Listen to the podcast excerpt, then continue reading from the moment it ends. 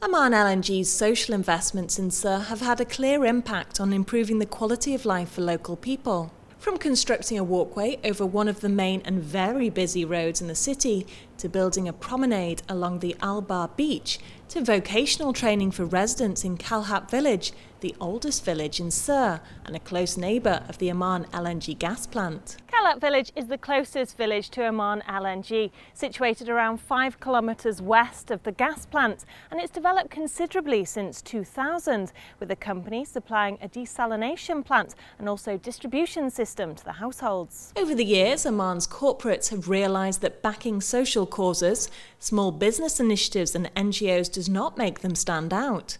Companies like Oman LNG want to showcase a more active role in society, such as by creating jobs. This has led to initiatives such as this, teaching Kalhat village women a trade. This programme teaches women tailoring, providing a vital income for families, and supplying rent for housing so that women, once trained, can start their own businesses. Oman LNG has also built and supplied equipment for a local kindergarten, offering a start in education to local children up to the age of five. Social investment really is one of the ways the company contributes to Oman's national development. Even before the company liquefied its first volumes of natural gas in 2000, it invested 20 million Omani rial to help establish Sur General Hospital. We are proud to Oman LNG for supporting this hospital from the beginning. Oman LNG donated a lot of equipment like a CT scan, another CCU and BICU project this is a great benefit to the community. And this is service all of the patients, not certain type of people, but all of the patients, they get benefit. And in the future, we will continue our cooperation between Oman LNG and Sur Hospital for better health services to the, our community. LNG is a growing energy market, and with more and more consumers turning to non oil based energy sources, it's likely to sustain itself as a forerunner in energy development for years to come. We are facing uh, challenges. Now, everybody wants gas in the country. The local uh, entrepreneurs want gas. I want gas so that I can export more. Uh, I think it's good business for creating wealth for the country heavy industry that we need in the country wants scarce. The standard of living in the country, I think, it's growing. Everybody wants to build home. Everybody wants to live comfortable.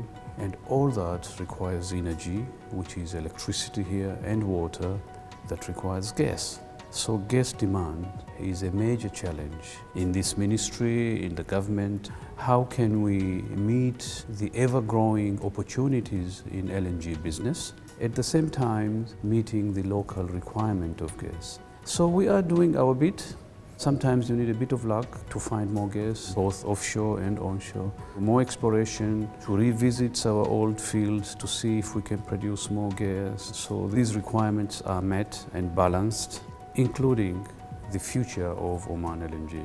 The life of Oman LNG was assigned to be 25 years. We are almost 15 years into that, so we have 10 more years. But I think in the next 10 years, a lot of opportunities exist in finding more gas and keeping the industry going.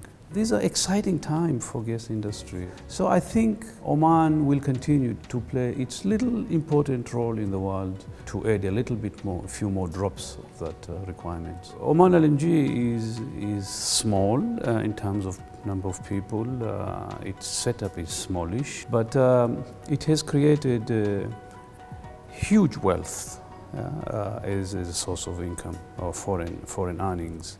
So all in all, uh, it's, it's, it's, it's a major contributor of economic growth. In the near future, it's unlikely that Oman will challenge the likes of neighbouring Saudi Arabia and the UAE in terms of oil and gas output. But the contribution that Oman LNG can make to the region is not to be ignored, both in growing Oman's wealth and improving its quality of life.